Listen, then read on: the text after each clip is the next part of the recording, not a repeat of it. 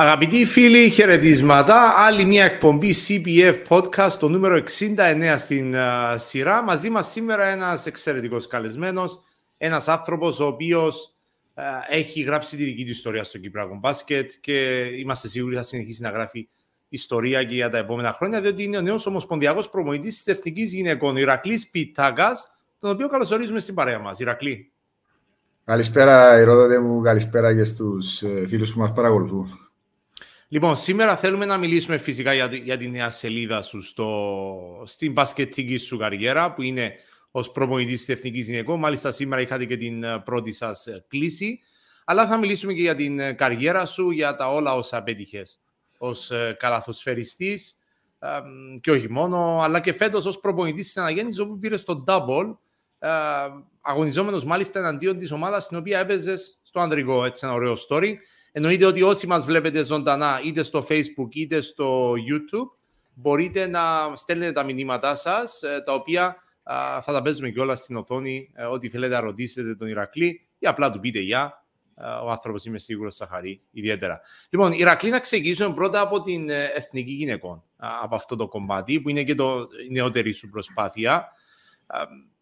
Πώς κατέληξε αυτή η συνεργασία με την Ομοσπονδία, πώς έγινε η επαφή, πότε αποφασίστηκε να αναλάβεις προμονητή της Εθνικής Γυναικών; Ε, να σου πω την αλήθεια, είναι κάτι που πάντα είχα μέσα μου σαν ε, στόχο.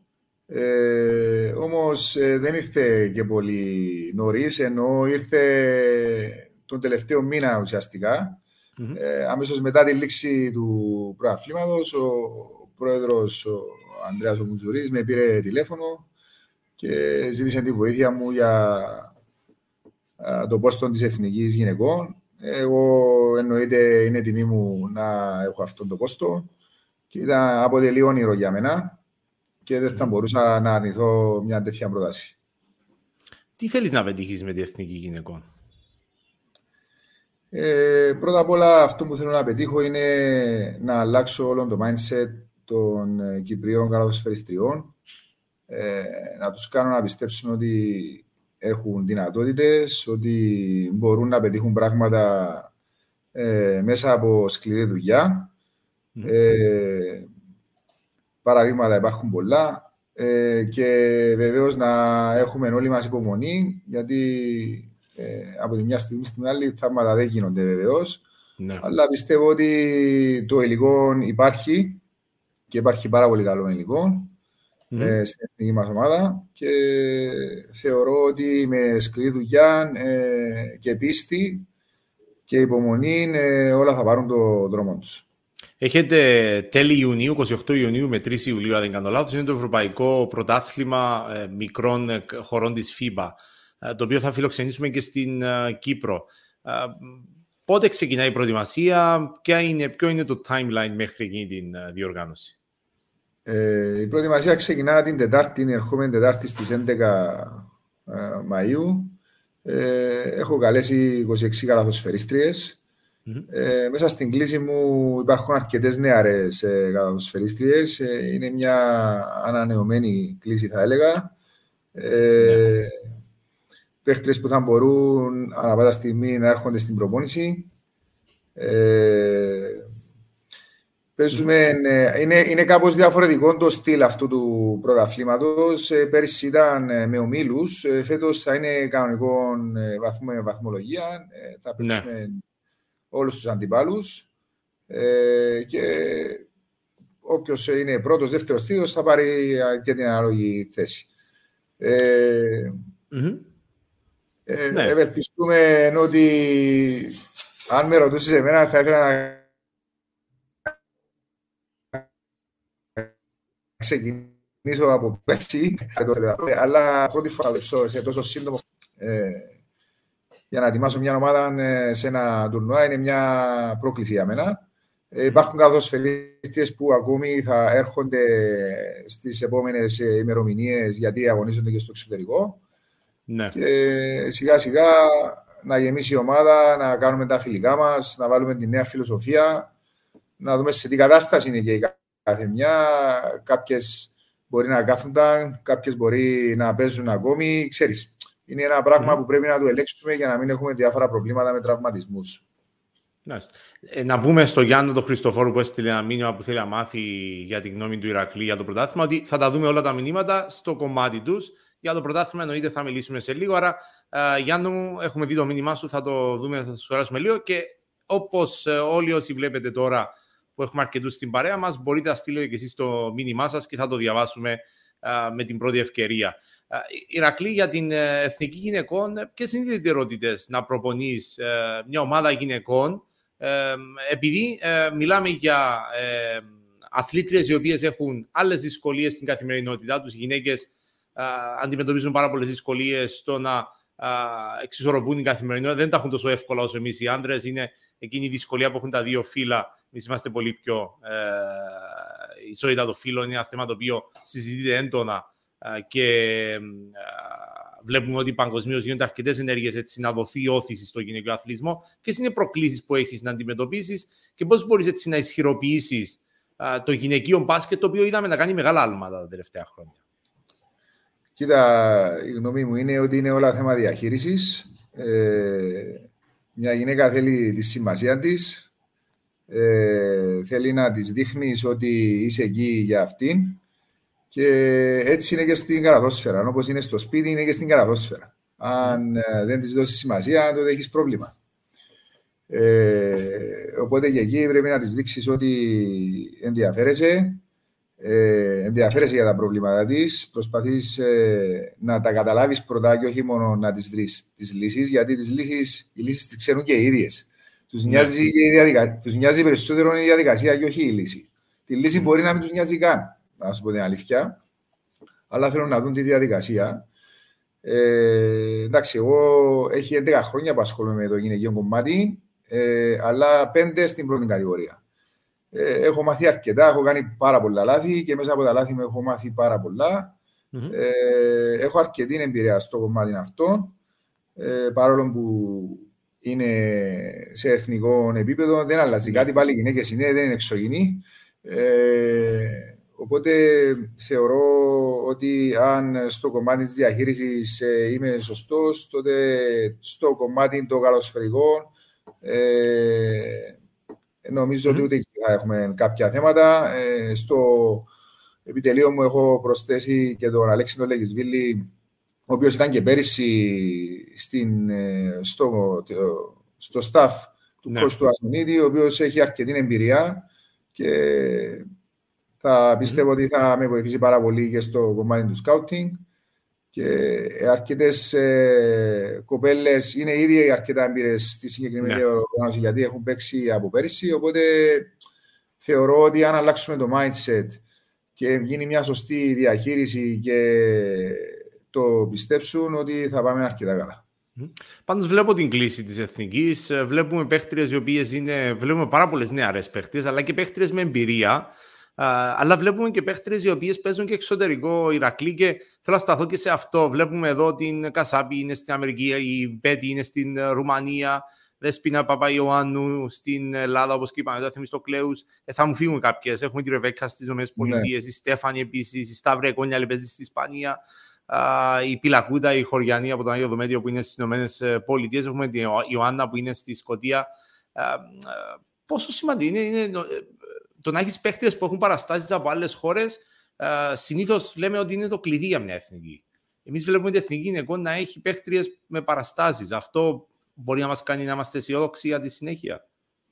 Βέβαια, είναι πολύ σημαντικό το ότι έχουν παραστάσεις από το εξωτερικό. Αυτό δεν κάνει αυτόματα καλαθοσφαιρικά έμπειρες. Αν και ναι. νεαρές στην ε, ηλικία έχουν παιχνίδια στα πόδια τους. Ε, και είναι πάρα πολύ σημαντικό γιατί όταν βγαίνεις εκτός συνόρων, ε, μαθαίνεις καινούργια πράγματα, μπαίνεις σε άλλους και δίνουν άλλο, άλλον αέρα στην εθνική και δεν είναι πρωτάρες. Ε, θα έλεγα έχουν εδώ, ας πούμε, η Κασάπη πόσο χρόνο είναι, είναι 21-22 χρονών. Ε, έχει παίξει το 2018 ε, στους αγώνες ε, μικρών κρατών πάλι, ας πούμε, δηλαδή ναι σκέφτου πόσα παιχνίδια έχει ήδη στην Εθνική Γυναικών και τώρα στις ΗΠΑ. Μάλιστα. Ε, εντάξει, η εθνική λίγο πολύ το καλύψαμε. Θα έχουμε την ευκαιρία να το δούμε και, στην, και στη συνέχεια, διότι είναι μια νέα προσπάθεια με πολύ ταλαντούχα ομάδα. Έτσι, μια τελευταία κουβέντα γενικότερα το γυναικείο μπάσκετ στην Κύπρο, πριν εννοείται σε ρωτήσουμε και για την πορεία στην αναγέννηση. Νιώθω ότι είναι σε άνοδο τα τελευταία χρόνια. Ε, το ταβάνι πόσο μακριά είναι ακόμη, πόσο ψηλότερα θεωρείς ότι μπορεί να πάει το γυναικείο μπάσκετ στην Κύπρο; Κοίτα, ε, ένα πρόβλημα που μπορεί να αντιμετωπίσει το γυναικείο αυτή τη στιγμή είναι η έλλειψη των ομάδων. Ε, έχω παρατηρήσει όμως ότι υπάρχουν αρκετές ομάδες που έχουν U18 και καλά U18. Ναι. Ε, και το έχω πει και παλιότερα σε μια συνέντευξή μου ότι ε, είναι καλά να το τολμήσουν οι παραγόντε αυτών των σωματείων να ανεβάσουν την ομάδα τους στο γυναικείο με την προσθήκη mm. μιας ξένης καλοσφαιρίστριας. Θα βοηθήσει πάρα πολύ τις μικρές. Ναι. Ε, και να δώσει μια άλλη έγκλη στο γυναικείο πρωτάθλημα. Ε, για παράδειγμα, εμείς σαν αναγέννηση δεν πήραμε από τη μια μέρα στην άλλη το πρωτάθλημα. Υπάρχει μια έτσι. Ε, μια έτσι πώς να το, μια λαθασμένη νοοτροπία εδώ πέρα ότι ξέρεις, ανεβαίνει η ομάδα η αναγέννηση για πρώτη χρονιά στο γυναικείο, θέλει να πάρει πρωτάθλημα. Μα δεν είναι έτσι. Πρέπει να έχεις υπομονή, να βάλεις ένα πλάνο, να χτίσεις την ομάδα σου, να σιγά ναι. σιγά χρόνο με τον χρόνο να γίνεσαι καλύτερος, να προσθέτεις κομμάτια που σου λείπουν και θα έρθει ε, και η ώρα σου. Ένα-δύο μηνύματα τα δούμε έτσι για να μην τα αφήνουμε και Ο Λεωνίδας ε, Τσακουβής λέει: Συγχαρητήρια για την εξαιρετική χρονιά στον προμετή Ρακλή. Καλή επιτυχία με σχεδιασμό για την εθνική. Τα καλά λόγια από τον ε, Λεωνίδα που μας ε, παρακολουθεί. Ενώ ο Καφετζής, ο οποίος όσοι έχετε social media καμιά φορά μπορούμε να δούμε έτσι να είναι λίγο έντονος και ε, προβληματική η γραμματική του τουλάχιστον. Ε, εντάξει, κρέμασε τα παπούτσια, φίλε Καφετζή. Ο Ηρακλής δεν θα παίξει στον Απόλλωνα. Έπαιξε αρκετά χρόνια στον Απόλλωνα. Uh, ρωτάω όμως για το γυναικείο ΑΕΛ. Θα σε δούμε κάποια στιγμή να επιστρέφεις uh, uh, στην ΑΕΛ προπονητικά ή διότι ε, ήσουν παίχτης μέχρι πρόσφατα. και εντάξει, ξέρω ότι έχει ένα εξαιρετικό προπονητή τώρα. Γενικότερα για ΑΕΛ θα ήθελα να σε ρωτήσω πώς είναι κομμάτι της ζωής σου και αν θα επιστρέψεις, αν νιώθεις ότι κάποια στιγμή θα επιστρέψεις στο Σολομονίδης. Σε οποιοδήποτε ε, δεν χρειάζεται να σε προπονητισμό δεν, μπο, δεν μπορώ να κλείσω καμία πόρτα, πόσο μάλλον τη βασίλισσα Κυπριακή Καδόσφαιρα. Ε, Ποιος δεν θα ήθελε να δουλέψει σε αυτήν την ομάδα. Ε, πραγματικά, επειδή την έχω ζήσει σαν καλαδοσφαιριστής, είναι μια στολή με υπερδυνάμεις που πρέπει να ξέρεις να τη χειριστεί. Αν τη χειριστεί λαθασμένα, έχεις πρόβλημα. Τι, τι εννοείς με αυτό, δε, άμα λέει μια στολή με υπερδυνάμεις. Ε, εξήγα μα το λίγο αυτό. Ε, δεν είναι το ίδιο να προπονείς ξέρω μια ομάδα να, διαφορετική. Ε, όπως είναι η ΑΕΛ ή το ΑΠΟΕΛ που είναι ομάδες με, μεγάλες με κόσμο. Υπάρχει πίεση, υπάρχει, υπάρχουν πολλά πράγματα. Υπάρχουν και πολλά καλά και πολλά που μπορεί να σου βάλουν πίεση. Πρέπει να ξέρεις να διαχειριστείς τέτοιες καταστάσεις. Και εγώ προσωπικά για να αναλάβω τέτοια θέση πάντα θα ήθελα να είμαι έτοιμος πριν κάνω ε, μια τέτοια Ε, ε, γιατί εντάξει, είναι μια στολή όπως είπαμε υπερδυνάμει και πρέπει να είσαι έτοιμος να ναι. βάλεις αυτή τη στολή. Αν δεν είσαι έτοιμος, ε, τότε mm-hmm. μάλλον πας για μετα, μετοπική σύγκρουση. Ε, με την αναγέννηση, ποια είναι η συνέχεια σου; Στην ανακοινώσει για την εθνική δεν έχουμε δει να είσαι αποκλειστικά στην εθνική. Συνεχίζεις την αναγέννηση, έτσι; Διορθώ με αν κάνω λάθος. Δεν είδα πουθενά ότι σταματάς. Κοίτα, η αναγέννηση είναι το σπίτι μου, είναι η οικογένειά μου. Ε, έχει από το 2010 που είμαι εκεί. Ε, έχω αναλάβει τις ακαδημίες ε, της αναγέννησης Μασόιας από το 0. Ε, βρήκα τον, πρόεδρο, τον κύριο Χριστάκη του Κιτρομιλίνη, ο οποίος με εμπιστεύτηκε τα πάντα. Και ξεκινήσαμε αυτήν τη, αυτόν το έργο από το 0. Ε, τώρα φτάνουμε να αριθμούμε περίπου στα 130 με 150 παιδιά ε, μετά από 11 χρόνια. Ε, τώρα ευελπιστούμε να, σε 2-3 χρόνια να γίνει και το δικό μας σπίτι στην αναγέννηση Γερμασόιας. Ναι. Ε, που είναι ένα πολύ σημαντικό και μεγάλο κεφάλαιο. Ε, και μέσα στην πορεία αυτών των 11 χρόνων έχω υπήρξει καλοσφαιριστής και προπονητής της αναγέννησης Γερμασόιας με αποκορύφωμα το 2015-2016 όπου αναβάσαμε την ομάδα στην πρώτη κατηγορία για πρώτη φορά. Mm-hmm. Ε, και συμμετείχε η ομάδα. Εντάξει, ε, και μετά, πιο μετά ε, είχαν, ήταν πάρα πολύ ψηλά οικονομικές απαιτήσεις του αντρικού, δεν άντεξε ε, στο αντρικό κομμάτι και είπαμε με τον πρόεδρο να δοκιμάσουμε στο γυναικείο κομμάτι, όπου είχαμε και πάρα πολύ δυνατές ακαδημίες στο κομμάτι αυτό. Mm-hmm. Και επενδύσαμε εκεί και ε, ευτυχώς δεν κάναμε λάθος. Ε, Μας βγήκε και φτάσαμε εδώ που φτάσαμε σήμερα. Ο, να χαιρετήσουμε τον Γιώργο τον Χάντζη Αντωνίου που ρωτά κάτι αυτονόητο. Όλοι θέλουν τροπέο, νομίζω, φίλε. Γιώργο είναι στο αθλητισμό.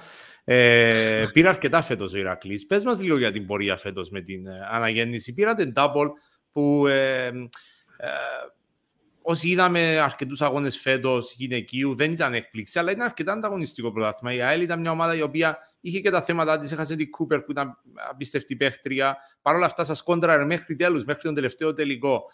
Η Ανόρθωση επίσης, περσινή προαθήτρια, μια καλή ομάδα. Η ΕΝΑΘ, ε, καλή επίσης. Πώς ήταν η πορεία προς τους τίτλους, έτσι, αν μπορείς να μας κάνεις μια ανακεφαλαίωση της σεζόν. Ε, κοίτα, ε, ήταν ένα πλάνο τριετές, το οποίο ε, θεωρούσα ότι ήταν η τρίτη χρονιά ε, που έφτανε στην κορύφωση του και είχε χτιστεί ένας κορμός ε, με παίχτριες οι οποίες θα μπορούσαν να ήταν, που ήταν στιβάτες σε αυτήν την προσπάθεια και από την προηγούμενη χρονιά, να σου πω, mm.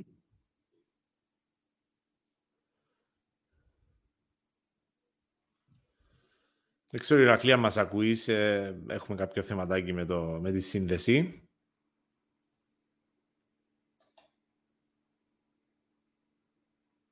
Λοιπόν, κάποιο θεματάκι έχουμε, συμβαίνουν αυτά. Θα βάλουμε ένα μικρό διάλειμμα διαφημιστικό και θα επιστρέψουμε σε λίγο με τον ε, Ηρακλή.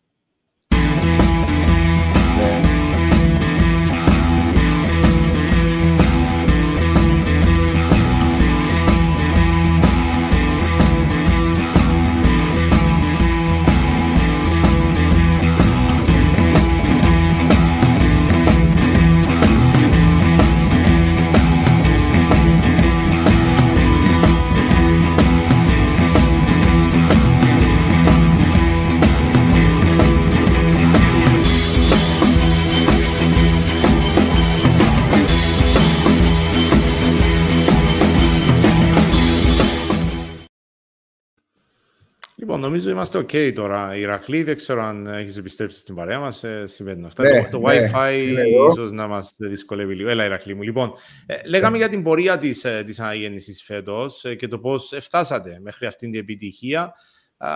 Ναι. Να σε ρωτήσω έτσι λίγο πιο έτσι, εξειδικευμένο, αν μπορείς να σου προσθέσω στην κουβέντα, πότε ένιωσες φέτος ότι μπορούμε να πάρουμε το πρωτάθλημα, τον τίτλο; Ε, το ένιωσα στο παιχνίδι με την ανόρθωση όταν χάσαμε ε, στο γήπεδο τους ε, στο, δεύτε, στο δεύτερο γύρο.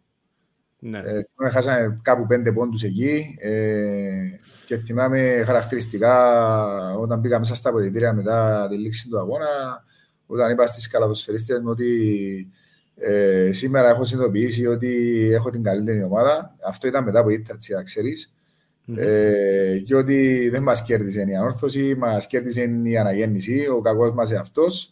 Και ψηλά τα κεφάλια και είμαι σίγουρος για εσά. Σήμερα είμαι 100% σίγουρος ότι έχω την καλύτερη ομάδα. Αυτό τους είπα και έκτοτε ε, δεν χάσαμε. Χάσαμε νομίζω στο, Δύο στο πρώτο αγώνα. Ναι, ναι, ναι. ναι, ναι. Ε, πήρατε το κύπελο τον Φεβρουάριο, ε, όπου κερδίσατε σε εκείνον τον τελικό, εντάξει, υπήρχε το άγχος του τελικού, το, το αντιλαμβάνομαι. Και μετά η σειρά των τελικών, όπου πήγατε όμως μέχρι τον τελευταίο τελικό, μέχρι τον πέμπτο τελικό. Ε, πώς διαχειρίστηκες εσύ την ε, κατάσταση εκείνη Ηρακλή σε εκείνη τη σειρά των τελικών, που ήταν πάρα πολύ δύσκολη σειρά, απέναντι σε μια καταπληκτική πέτρα ο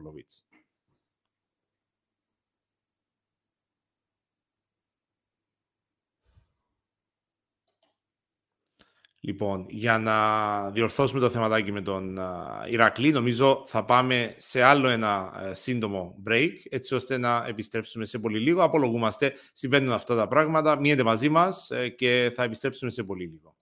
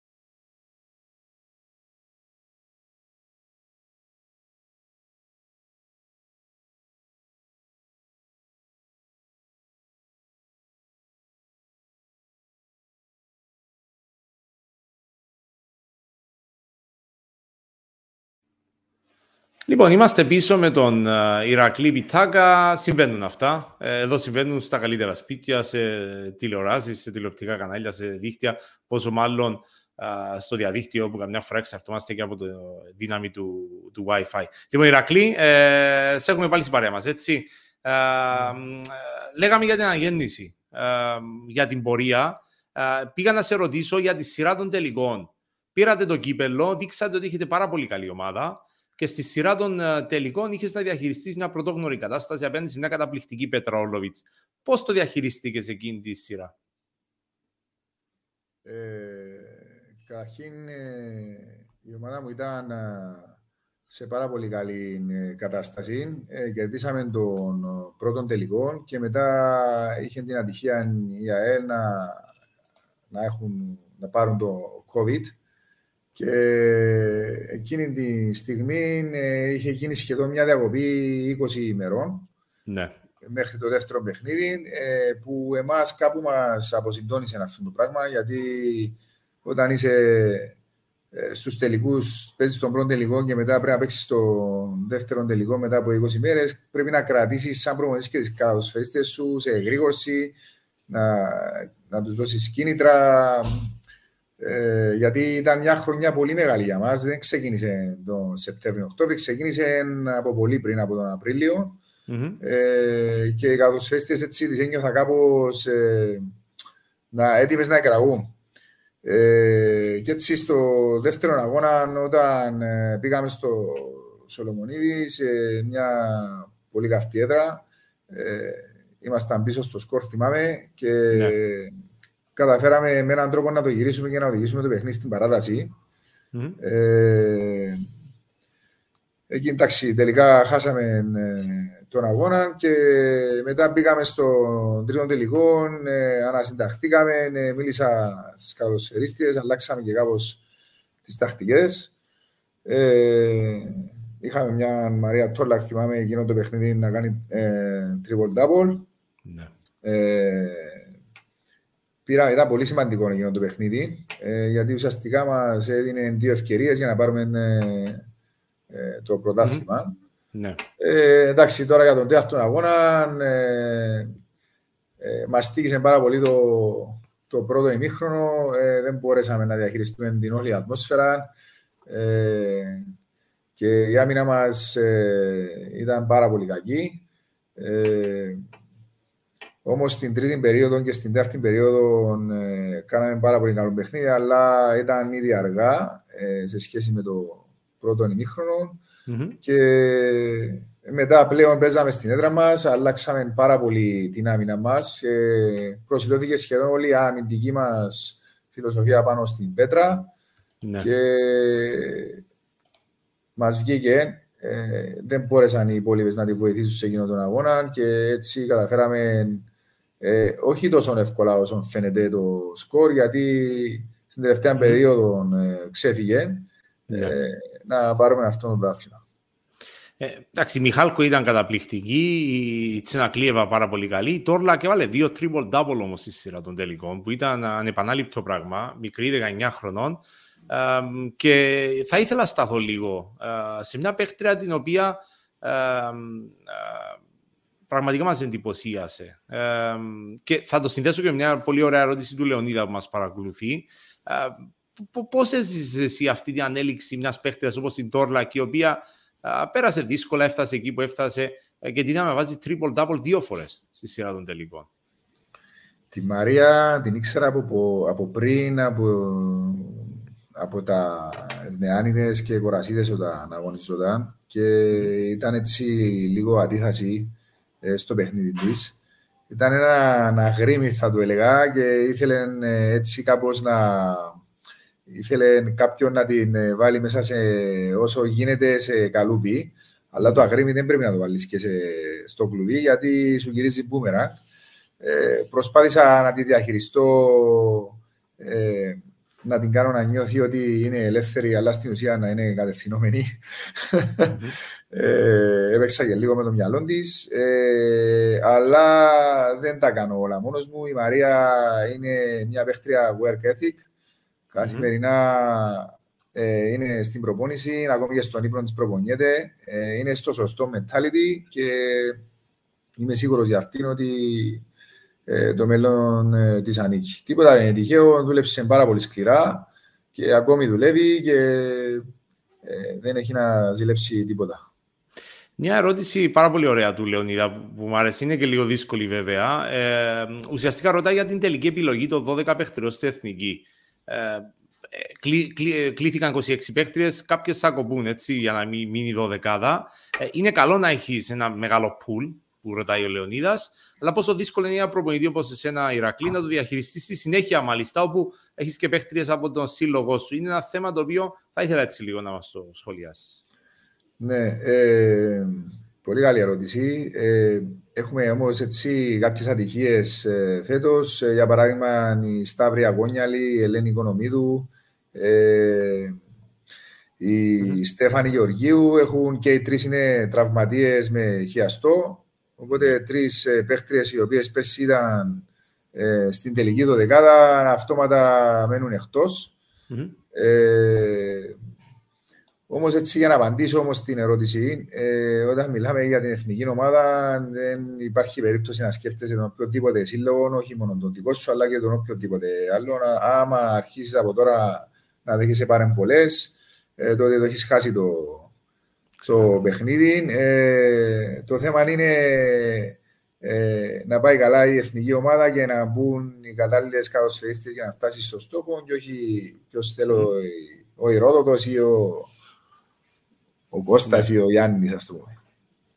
Ε, Αλλά είναι πολύ, θετικό, είναι πολύ θετικό ότι υπάρχουν, ε, μακάρι να είναι έτσι πονοκεφαλή, ευχαριστή, ε, ναι. γιατί ε, κάποιες φορές και οι επιλογές να ξέρεις δεν γίνονται μόνο για το αν είναι, καλ, αν είναι και το πολύ καλύτερη η, άλλη, η μία από την άλλη, αλλά και με το ποιους αντιμετωπίζεις και τι παίχτριε χρειάζεσαι με, με ποιους θα αντιμετωπίσεις. Mm-hmm. Ε, εντάξει, δεν μιλάμε τώρα για ξέρω εγώ, τις πρώτες 8-9 κατοσφαιριστές, αλλά τουλάχιστον τις τελευταίες τρεις ε, παίζει πολύ σημαντικό ρόλο και το με, τους, με ποιους αγωνίζεσαι ε, και πόσο έτοιμες και δείχνουν α, α, στις προπονήσεις. Ε, μετρούν και αυτά. Μπορεί μια παίχτρια η οποία έκανε θαύματα μέσα στη σεζόν και μέσα στις προπονήσεις αυτές τους δύο μήνες να μην μπορεί να, mm-hmm. να αντεπεξέλθει στο φιλοσοφία που θέλουμε να, να παίξουμε φέτος. Είναι και το πώς ταιριάζει σε κάθε φιλοσοφία. Ναι, ξεκάθαρο. Εντάξει, είναι, είναι μεγάλη απάντηση, αλλά είναι από αυτά τα δύσκολα που έχουν πάντα διαχειριστούν οι ομοσπονδιακοί προπονητές, ε, διότι έχουν να κάνουν με παίχτες και παίχτριες υψηλού επίπεδου, ανάλογα με την κάθε χώρα και είναι, είναι φαντάζομαι θέμα διαχείρισης. Ηρακλή, θεωρώ ότι καλύψαμε λίγο πολύ το γυναικείο μπάσκετ. Θα ήθελα να μιλήσουμε για τη δική σου καριέρα, αλλά πριν το κάνω, θα ήθελα έτσι ένα γενικότερο σχόλιο ότι είναι και μια ερώτηση που χρωστάμε από τον Γιάννο τον Χριστοφόρου θέλει σχόλιο για την ΑΕΚ. Ε, είναι προφανώς ΑΕΚ ο Γιάννος, που είναι επίδοξη πραθήτρια, είναι στους τελικούς μαζί με τον Κεραυνό.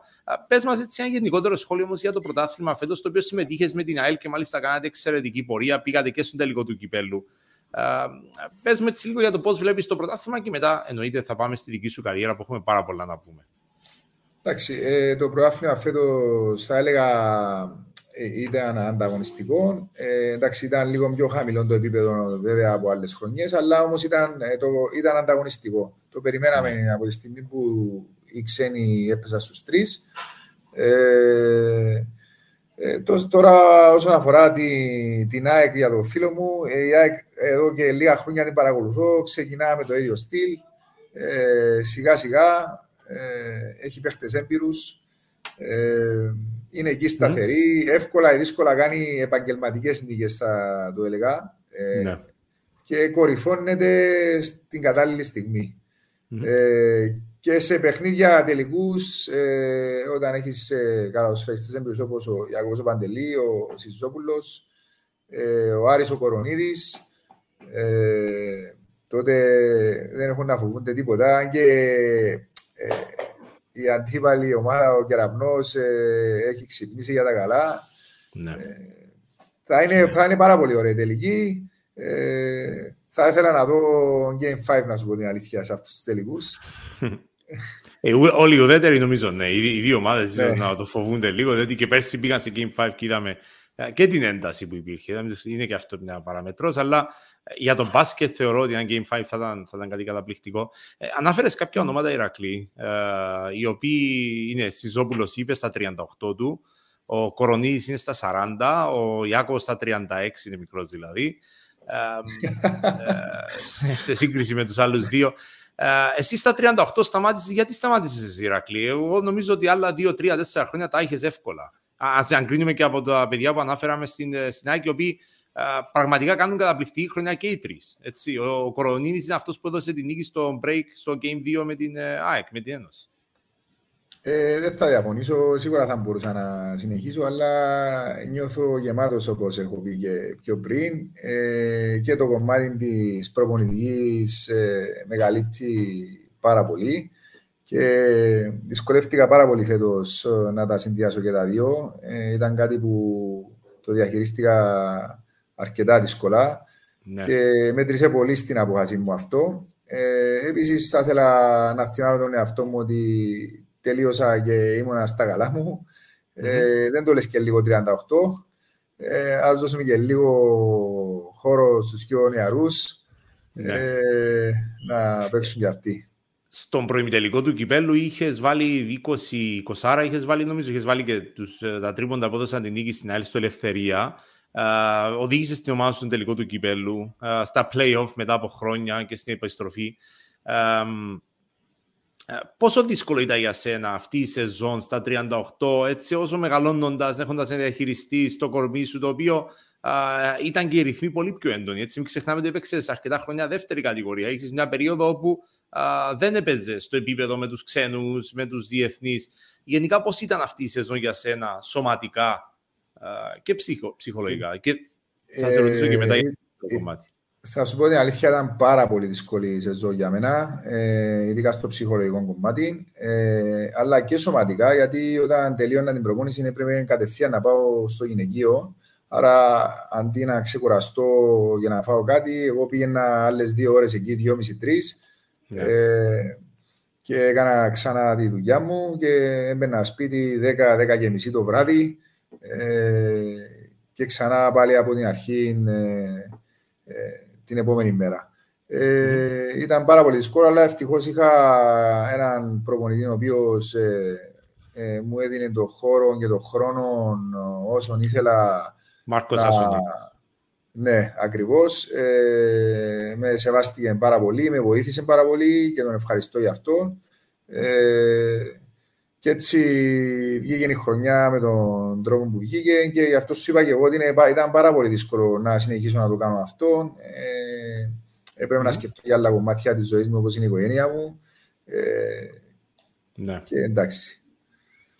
Ε, ήθελα να σε ρωτήσω έτσι μια τελευταία ερώτηση που αφορά τη, τη συνύπαρξη φέτος ως προπονητής στην αγέννηση και παίχτης στην ΑΕΛ έτυχε, ε, το έφερε έτσι τύχη να είσαι ε, απέναντι στην ΑΕΛ στους τελικούς και να παίζεις με την ΑΕΛ και μάλιστα την επόμενη μέρα είχες εκείνο τον αγώνα κυπέλου που είπαμε με την 20 ε, θεωρώ ότι ο σεβασμός από την ΑΕΛ προς εσένα ήταν δεδομένος, το είδαμε και μετά ε, στην ανακοίνωση της απόσυρσης. Ε, αλλά είχε και μια-δύο άτομα, πολύ, πολύ ελάχιστη, ένα-δύο άτομα οι οποίοι ε, λίγος σε έβλεπαν ας πούμε καχύποπτα. Πώς ήταν, πόσο δύσκολο ήταν να διαχειριστείς αυτό το διπλό ταμπλό; Κοίτα, έχω μάθει στη ζωή μου να πάντα να προσπαθώ να μπω και στη θέση του άλλου το πώς ε, σκέφτεται και το έκανα αυτό και προσπαθούσα μέσα από αυτό να βρω και τη σωστή στάση που να μπορέσω να όσο το δυνατόν και όσο γίνεται να είμαι σωστός και στους μεν και στους δε. Ναι. Ε, πιστεύω το έκανα όσο καλά μπορούσα αυτό. Ε, ήταν πάρα πολύ δύσκολο.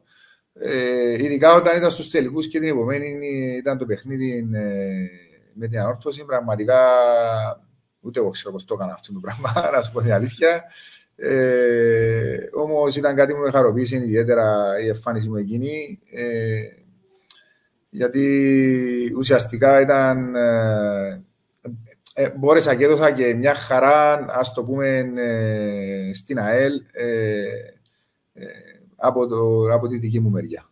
Για μένα ήταν το αποκορύφωμα εκείνο, διότι την προ... είχες κάνει την νίκη στον τρίτο τελικό. Αν θυμάμαι καλά, ήταν στον τρίτο τελικό με την Μαρία που είχε ναι, βάλει ναι. το triple double. Δύο να προηγήθηκες και την επόμενη μέρα, 24 ώρε μετά, πήγες στο Ελευθερία και ήσουν ο MVP της πρόκληση της ΑΕΛ στους, στο Final Four. Για μένα εκείνη η στιγμή ήταν ακριβώς ε, ε, κάτι που θα θυμάμαι για πάντα, διότι ήταν αυτή ακριβώς η σύγκρουση που είχες φέτος. Νομίζω εκείνο το διήμερο ήταν κάτι που θα σου μείνει και σένα στο μυαλό Ηρακλή. Πράγματι, δεν θα το ξεχάσω ποτέ μου αυτό. Είναι πολύ χαρακτηριστικό, είναι και πολύ κοντινό τώρα. Ε, δεν σου κρύβω ότι ακόμη μπαίνω και τα βλέπω. ναι. Ε, λοιπόν, εντάξει, είπαμε για το πρωτάθλημα. Ε, θέλω όμως να σταθώ λίγο στη, στην καριέρα σου, Ηρακλή, που ήταν πραγματικά ε, καταπληκτική, ε, αλλά ε, μιλώντας και λίγο μαζί σου έτσι για να θυμηθούμε λίγο την, την πορεία σου, θα μπορούσαμε να πούμε ότι είσαι και χαμένο ταλέντο εσύ και άλλα παιδιά της γενιάς σου, όσο περίεργο και να ακούγεται αυτό για κάποιον που παίζει στην πρώτη κατηγορία από το 1999, έχεις παίξει στην εθνική, έχεις πάρει τίτλο, έχεις πάρει ευρωπαϊκό τίτλο, έχεις κάνει πολλά πράγματα με το, στο μπάσκετ.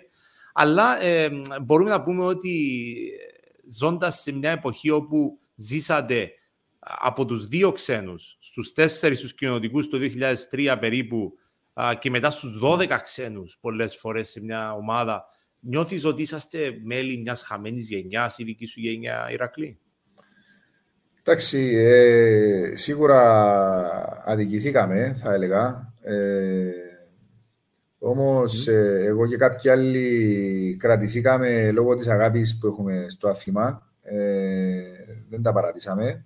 Ναι. Ε, και μπορώ να σου πω ότι στο τέλος, έστω για μια μικρή δικαίωση, έρχεται τα τελευταία 5-6 χρόνια, αφού ε, όπως είπες και εσύ ε, πιο πριν, ε, αυτοί είναι που διακρίνονται ε, mm-hmm. πιο πολύ. Ε, Σωστό. Και πιστεύω ότι δεν είναι και τυχαίο, γιατί όταν έχεις τέτοια ερεθίσματα, τέτοιες ε, τριβές ε, με τόσους σπουδαίους καλοσφαιριστές σε κάθε παρελθόν, να έχεις παίξει ευρωπαϊκούς αγώνες, να έχεις πάει σε διάφορες χώρες, να έχεις παίξει στην εθνική ομάδα ε, της χώρας σου, να παίξεις με αντίστοιχες ε, μεγάλες ε, εθνικές, ε, τότε σου δίνουν ε, την ε, καλοσφαιρική εμπειρία να, να, ακόμα και όταν είσαι μεγάλος και το σώμα σου δεν είναι το ίδιο όπως ήταν πριν, να καλύψεις τα κενά αυτά και με την εμπειρία σου να μπορείς να είσαι καθοριστικός για την ομάδα σου. Έπαιξες σε Παναθηναϊκό Λεμεσού, όπου ξεκίνησες. Έπαιξες στην ΑΕΛ, επί Τρακαράτσα. Δεν κάνω λάθος προπονητής, όπου πήρατε το ναι. ευρωπαϊκό κύπελο στη Λεμεσό. Έπαιξες Απόλλωνα, μετά πήγες Ελλάδα, στον Αχηλέα 3-3 στην αγέννηση Φλόγας. Μάλιστα, ε, ούτε είπες δεν το είχα υπόψη μου παραλίγο να ανεβείτε Α2 με εκείνη την ομάδα. Ε, χάσατε από το Ήκαρο ναι. Καλυθέας. Επέστρεψες Κύπρο, τα λέω έτσι για τον κόσμο μας ακούει και εννοείται ότι όλοι μπορείτε να στείλετε μηνύματά σας στον Ηρακλή, θα τα διαβάσουμε και θα τα δούμε. Μετά έπαιξες στον Αποέλ, όπου έκανες χρονιέ καλέ, πήρες και τίτλους. Ομόνια, Απόλλωνα, ε, αναγέννηση Γερμασόγειας, δεύτερη κατηγορία. Παίξει πρώτη κατηγορία με την αναγέννηση Απόλλωνα ΑΕΛ. Ε, ε, τη εθνική θα τη δούμε σε λίγο, διότι έχω και εκεί ερωτήσεις. Ε, Νιώθεις ότι είσαι γεμάτος, είπες. Ε, ποιο είναι το highlight για σένα από αυτή την πορεία, αν μπορείς να ξεχωρίσεις κάποια στιγμή που σου μένει; Ε, εντάξει, είναι, είναι πάρα πολλά. Σίγουρα ξεχνάω, αλλά ένα που θυμάμαι ήταν ε, με τον Απόλλωνα μέσα στην Τουρκία, ε, όταν έγινε η πρώτη ευρωπαϊκή, ευρωπαϊκή νίκη εκτός έδρας μέσα σε τουρκικό έδαφος. Mm-hmm. Με την Πάμβη, θυμάμαι. Ε, ήταν πάρα πολύ ιστορικό, είχα και συμμετοχή. Ε, το θυμάμαι πάρα πολύ έντονα. Ναι. Ε, ήταν καταπληκτική εμπειρία γιατί ήταν γεμάτο το γήπεδο και θυμάμαι δευτερόλεπτα πριν ξεκινήσει ο αγώνας. Είχα βγάλει μια τεράστια σημεία του ψευδοκράτου ε, οι Τούρκοι και πραγματικά πιστεύω εκεί ήταν και το λάθος τους. Γιατί ε, ήταν η εποχή, ναι. πήγαμε με δύο μόνο Αμερικάνου. Πήγαμε με μόνο δύο Αμερικάνου και όλοι οι υπόλοιποι ήμασταν Κύπροι. Και mm. ήταν σαν να γίναμε δέκα Αμερικάνοι και δύο Κύπροι, ας το πούμε. Και πήραμε Κοίτας σε αυτή την ομάδα, θυμάσαι, πρέπει να ήταν 2005 κάπου εκεί αυτή η ναι, σεζόν. Ε, Παλάλας, ε, Ιεροδιακόνου, Λούκας Αντωνίου, Παντούρης, ε, Προκοπίου, mm-hmm. θυμάμαι... Ε, Dream Team. Gabriel Kennedy. Ε, ναι, ήμασταν, ήμασταν πολύ καλοί. Δεν, ξεχνάω, δεν, δεν ξέρω αν ξεχνάω κάποιον τώρα, να μην ξεχνάω. Ε, εντάξει, ε, σε βρήκα λίγο αδιάβαστο. Ε, ε, απροετοιμάστο, όχι αδιάβαστο, απροετοιμάστο. Άρα, αν ξεχάσεις κάποιον, απολογούμαστε. Ε, ε, εντάξει, ήταν ναι. κάτι πολύ συγκλονιστικό. Ε, ναι, πες μου. Ήθελα να σε ρωτήσω έτσι να το πάρουμε λίγο από την αρχή. Ε, ξεκίνησες το μπάσκετ Πώς, πότε, πού. Στον Παθηναϊκό έπαιξες για πρώτη φορά πρώτη κατηγορία με το Αχηλέα σε ένα παιχνίδι. Διαβάζω στο, στην Παλουριώτησα. Κερδίσατε μάλιστα εκείνο το παιχνίδι, το 99 ναι. πρέπει να ήταν. Πώς ξεκίνησες το μπάσκετ, ε, ε, Πώς ακριβώς; Ε, από τύχη θα έλεγα. Ε,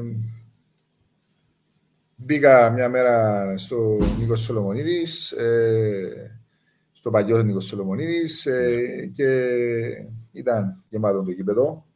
Ε, και είδα τους καλασφαιριστές που ήταν τόσο κοντά. Δηλαδή, επειδή είχαν πάει και στο ποδόσφαιρο και ξέρεις, ήταν στο τσίρο, ήταν μακριά οι ποδοσφαιριστές, ναι. ε, μου είχε κάνει τρομερή εντύπωση το πόσο κοντά ήταν ε, οι πρωταγωνιστές mm-hmm. ε, και γενικά η ατμόσφαιρα. Ε, και δεν θα ξεχάσω τον Γιώργο Μπαλάρα και τον Μιχάλη Κουρούνη που αγωνιζόντουσαν εκείνη τη στιγμή. Ήταν μόλις 16 χρονών. Εγώ θυμάμαι ήμουν 12-13 και ναι. ε, εκεί πραγματικά ήθελα να ξεκινήσω την καραθόσφαιρα. Δηλαδή δεν, μπορεί, δεν, δεν έχεις επιλογή να μπαίνεις μέσα σε εκείνο το γήπεδο και να είσαι 12-13 χρόνια να αυτό το πράγμα. Ε, Πάντως, δεν θέλω να λυπά, ε, απολογούμε εκ των προτέρων στον Μπαλάλα και στον Κουνούνι, αλλά πρώτη φορά ακούω παλέμαχο σφαιριστή πλέον, διότι είσαι παλέμαχος να λέει ότι ξεκίνησε το μπάσκετ λόγω Μπαλάλα και Κουνούνι. Λες και είναι πολύ πιο μεγάλοι αυτοί οι δύο. Ε, τέσσερα χρόνια διαφορά βέβαια παίζει ρόλο. Ήσου 12, τους ήξερες τότε τους ίδιους ή απλά τους ήξερες ως πασκευό. Όχι, δεν, δεν τους ήξερα καθόλου. Ήταν η πρώτη φορά που τους γνώριζα ε, και απλά εγώ έτυχε να αργήσω να ασχοληθώ με την καλαδοσφαίρα. Δεν ασχολούμαι ναι. πιο πριν. Στα 12, ναι, είναι, ήσουν μεγάλος. Ναι, ναι, ε, ε, ήμουν μεγάλος σχετικά. Σε ποια ομάδα στην ΑΕΛ πήγες στις Ακαδημίες της ΑΕΛ πρώτα; Ναι, πήγα στις Ακαδημίες της ΑΕΛ ε, και θυμάμαι είχε πάρα. Ήταν ο, ο, ο, ο Δημήτρης ο Παλάλας προπονητής, θυμάμαι, mm-hmm. και yeah. Ναι. είχε πάρα πολλούς ε, καταδοσφαιριστές, πάρα πολλούς μικρούς και ήταν λίγες οι μπάλες, δεν έφτανα για όλους και θυμάμαι δεν μου άρεσε αυτό και έφυγα, πήγα, πήγα στον Παναθηναϊκό. Α, ώστε έτσι πήγες; Και στο Παθηναϊκό είχε yeah. Ναι. ακαδημίες. Θυμάμαι την ομάδα, θυμάμαι την ομάδα χαρακτηριστικά, αλλά είχε ακαδημίες, είχε δομή από κάτω. Πώς ήταν ακριβώς η φάση; Είχε χτιστεί, ο Παναθηναϊκός ήταν ε, στο Τσίριο γυμνάσιο και είχε, είχε μόλις χτιστεί το νέο γήπεδο τώρα που είναι το Θεμιστόκλειο. Ήταν το ναι, Παύλος Γιανναγόπουλος. Παύλος ναι, ναι. Ε, μιλάμε για γήπεδάρα ε, τότε ε, και ξέρεις, με το νέο γήπεδο και Παναθηναϊκός είχαν ε, σπουδαίες ακαδημίες ο, ο Παναθηναϊκός. Ναι. Ε, και ξεκίνησα από εκεί και αν θυμάσαι καλά, είχε κάνει και πολύ καλές πορείες η αντρική ομάδα του Παναθηναϊκού εκείνη τη Βεβαίως. Είχε πάει Final Four, νομίζω. Πρέπει να σου στο ναι. Final Four με τον Αχηλέα. Με, βοήθαμε λίγο. Ήταν 2000 που είχε πάρει το κύπελο Αχηλέα. Ακριβώς, δεν ναι, θυμάμαι αν ναι. είναι το Παναθηναϊκό που κερδίζει το τελικό ή, ή εσάς στον ημιτελικό. Δεν θυμάμαι, αλλά θυμάμαι που ήσασταν στο Final Four. Νομίζω στο, στον ημιτελικό. Στο ημιτελικό. Πρέπει είναι Final Four, ναι. Και ήσουν 14 τότε, 15 χρονών και παίζεις πρώτη, και πρώτη ομάδα. Ναι, ε, δεν θα ξεχάσω τον Βασίλη Φραγκιάν, ο οποίος ε, είχε έρθει στο Παναθηναϊκό εκείνη τη χρονιά. Ναι. Και η πρώτη δουλειά που είχε κάνει είναι να ψάξει από κάτω να βρει κατασφαιριστές. Και εγώ mm. θυμάμαι ότι ήμουν στην ομάδα των κάτω 16 και γιατί είχε κοιτάξει στην κάτω 18 πρώτα και έλεγε, θυμάμαι στους παράγοντες εκεί πέρα, υπάρχουν κι άλλοι κατασφαιριστές και τους, λέει, και του, θυμάμαι, τους είπαν Υπάρχει και ένας ε, στους U16, αν θε να το δεις, ε, ε, να το πούμε να έρθει. Και θυμάμαι εγώ με πήραν, σε θέλει ο κόσμος να πας στην προπόνηση την αντρική. Ναι. Και εγώ γέλασα, δεν το πίστευα. Και πήγα εκεί χωρίς αγχώ, γιατί λέω τώρα εντάξει, τι, τι γυρεύω εγώ εδώ πέρα. Και στην πρώτη προπόνηση θυμάμαι ήμουν πάρα πολύ καλός εξαιτίας αυτού, διότι δεν είχα αγχώ. Ναι, και okay. με βάλει στο γραφείο του ο coach Φραγκιάς ε, και θυμάμαι μου είπε το χαρακτηριστικό ότι από τώρα και στο εξής θα αρχίσει ε, και στην αντρική ομάδα στις προπονήσεις σε ρίχνω σε μια θάλασσα, μου λέει, και εσύ κολυμπάς, το που θα φτάσεις μόνο εσύ ξέρεις. Ε, και Μίλησες καθόλου με τον... Ναι, αυτό θα σε ναι, ρωτήσω. Ναι, ναι, έχει έρθει πέρυσι στο Αμπουέλ και τον βρήκα έξω εκεί στο καφέ και τα είπαμε. Κάθε φορά που το βλέπω συγκινούμε. Mm-hmm. Ε, εντάξει, του χρωστάω πάρα πολλά. Είναι εξαιρετικός ε, προπονητής και άνθρωπος ο Βασίλης και χαίρομαι που, είναι, που έχει δουλέψει. Δεν, δεν, το ξέρα ότι είναι αυτός που σου έδωσε την ευκαιρία και χαίρομαι γι' αυτό. Ε, ε, Μικρός τότε, ήσουν 16, ήσουν μαθητής Λυκείου, φαντάζομαι. Ε, ξαφνικά πρέπει να γίνεις star. Πώς σε βλέπαν οι, οι άλλοι της ηλικίας σου, ε, Πες μας λίγο, πώς έζησες εκείνη την, α, την άνοδο ως star, ας το πούμε, του Κυπριακού μπάσκετ στα 16 σου, στα 17. Ναι, είναι αλήθεια αυτό, γιατί τότε και το η καταστροφή ήταν στα πάνω της και ναι. ε, μπορώ να σου πω τότε με αναγνώριζαν, ενώ τα τελευταία χρόνια δεν με αναγνώριζαν. Ε, Κατάλαβες. Ναι, δηλαδή, ναι, όταν ναι. ήμουν μικρός με ήξεραν, ε, μετά που μεγάλωσα και ήμουν πάλι σε αντρικά, δεν με ήξεραν. Ε, και θυμούμαι που κάναμε και πλάκα γι' αυτό. Ε, είναι, είναι, νομίζω έχει να κάνει με τη δημοτικότητα του σπορ και όχι μαζί σου. Δεν φταίεις εσύ αυτό. Ακριβώς, Ήταν άλλες εποχές τότε. Ήταν άλλε εποχέ τότε. Ακριβώς. Ε, ήταν ωραίο συναισθήμα, ε, αλλά και καθόλου εύκολο να διαχειριστείς. Ευτυχώς οι γονείς μου ήταν δίπλα μου, με συμβούλευαν ε, διαρκώς και οι προπονητές μου ναι. τότε. Και ε, από τότε ήμουνα και χαμηλών τόνων και εντάξει. Ε, θεωρώ mm. ότι ε, το χρησιμοποίησα σωστό όλο αυτό το πράγμα. Στην ΑΕΛ πώς και πήγες πίσω, ε, νομίζω είχε κλείσει ο Παναθηναϊκός, η, η ομάδα, ε, είχες, ε, είχε, είχε, γίνει, είχε γίνει η ενοποίηση της ΑΕΛ με του Παναθηναϊκού. Okay, ναι, ε, ναι. και μπορώ να πω ότι ήμασταν τυχεροί την τότε χρονιά, γιατί ήμουν εγώ Παντούρης, ο Περεντός και ο Προκοπίου, κατά κύριο λόγο, όπου μείναμε στο Παναθηναϊκό. Mm-hmm. Και θυμάμαι, ήμασταν 16, οι άλλοι 17. Ε, και πήραμε 20 ε, και πόσους αγώνες ε, στα πόδια μας πρώτης κατηγορίας και μας έδωσε αυτό το πράγμα, με, μας έδωσε φτερά στα πόδια μας, γιατί είχαμε και δύο ξένους δίπλα μας. Και ναι. όπως είπες εσύ, το ο πρώτος αγώνας ήταν με τον Αχιλέα, τον οποίο κερδίσαμε και ήταν, είχε ακουστεί πάρα πολύ τότε αυτή mm-hmm. η νική. Και, και θυμάμαι, κρατήσαμε και την ομάδα στην κατηγορία. Δεν, δεν πέσαμε. Που όλοι ήμασταν το πρώτο φαβορή για να πέσουμε, γιατί ήμασταν όλοι 16-17 χρονών μαζί με δύο Αμερικάνους. Ναι, ναι. Ε, στην ΑΕΛ πώς βρέθηκες ακριβώς, ε, ήταν η ενοποίηση ε, και ξαφνικά βρεθήκατε στο ρόστερ εκεί της ΑΕΛ; Ξαφνικά, ναι, έκλεισε ο Παναθηναϊκός μετά από αυτήν τη χρονιά ε, και πήγαμε πίσω στην ΑΕΛ. Ε, mm-hmm. Θυμάμαι τότε ήταν ο, πάλι ο Βασίλης Φραγκιάς ε, και είχα συμπέχτη τον Τράγα Ράντζα τότε και τον Κέμι Φλόρεν. Θυμάμαι, ήταν ναι. ε, η μεγάλη. Ε, και μετά την επόμενη χρονιά ε, ανάλαβε τον Τράγαν mm-hmm.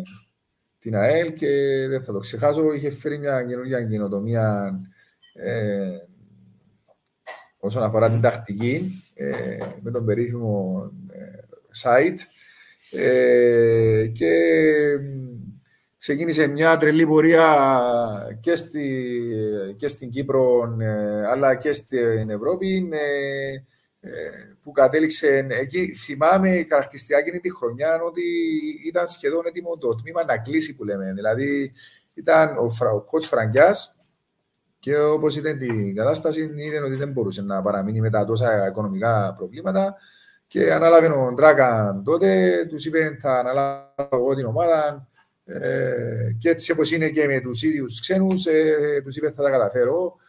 Ε, δεν τον πιστεύει mm-hmm. κανένας. Ε, yeah. Όμως ε, τα κατάφερε, ήταν μια τρελή χρονιά και θυμάμαι ότι δεν υπήρχε κανένας εκείνη τη χρονιά, ένα-δυο άτομα.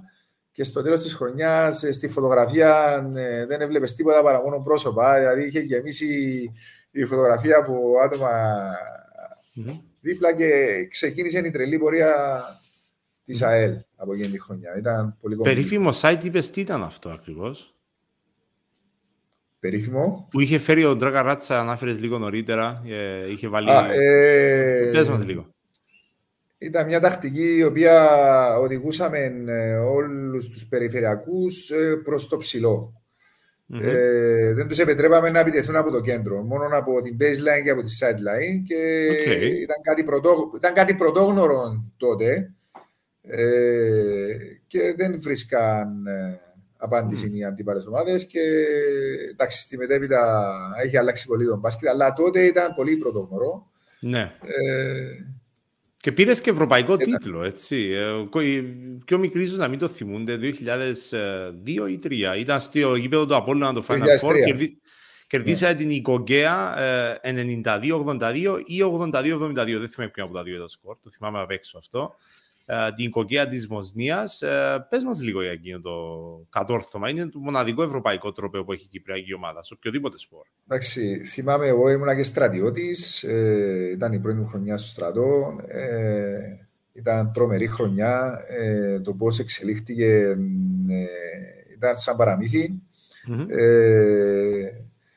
Εντάξει, τίποτα δεν ήταν τυχαίο. Ε, σου είπα για τον προπονητή. Θυμάμαι ήταν η διοίκηση του Μάικολ ε, Λοϊζίδη. Τότε ξανά ε, είχε ε, κάνει τρομερό management με το να καταστήσει ε, όλον, όλον το οικοδόμημα της ΑΕΛ ε, με, με ανθρώπους σε διάφορους ρόλους και σε διάφορα πόστα ε, ώστε να μεγαλώσει ο σύλλογος και αυτό να αποφέρει καρπούς.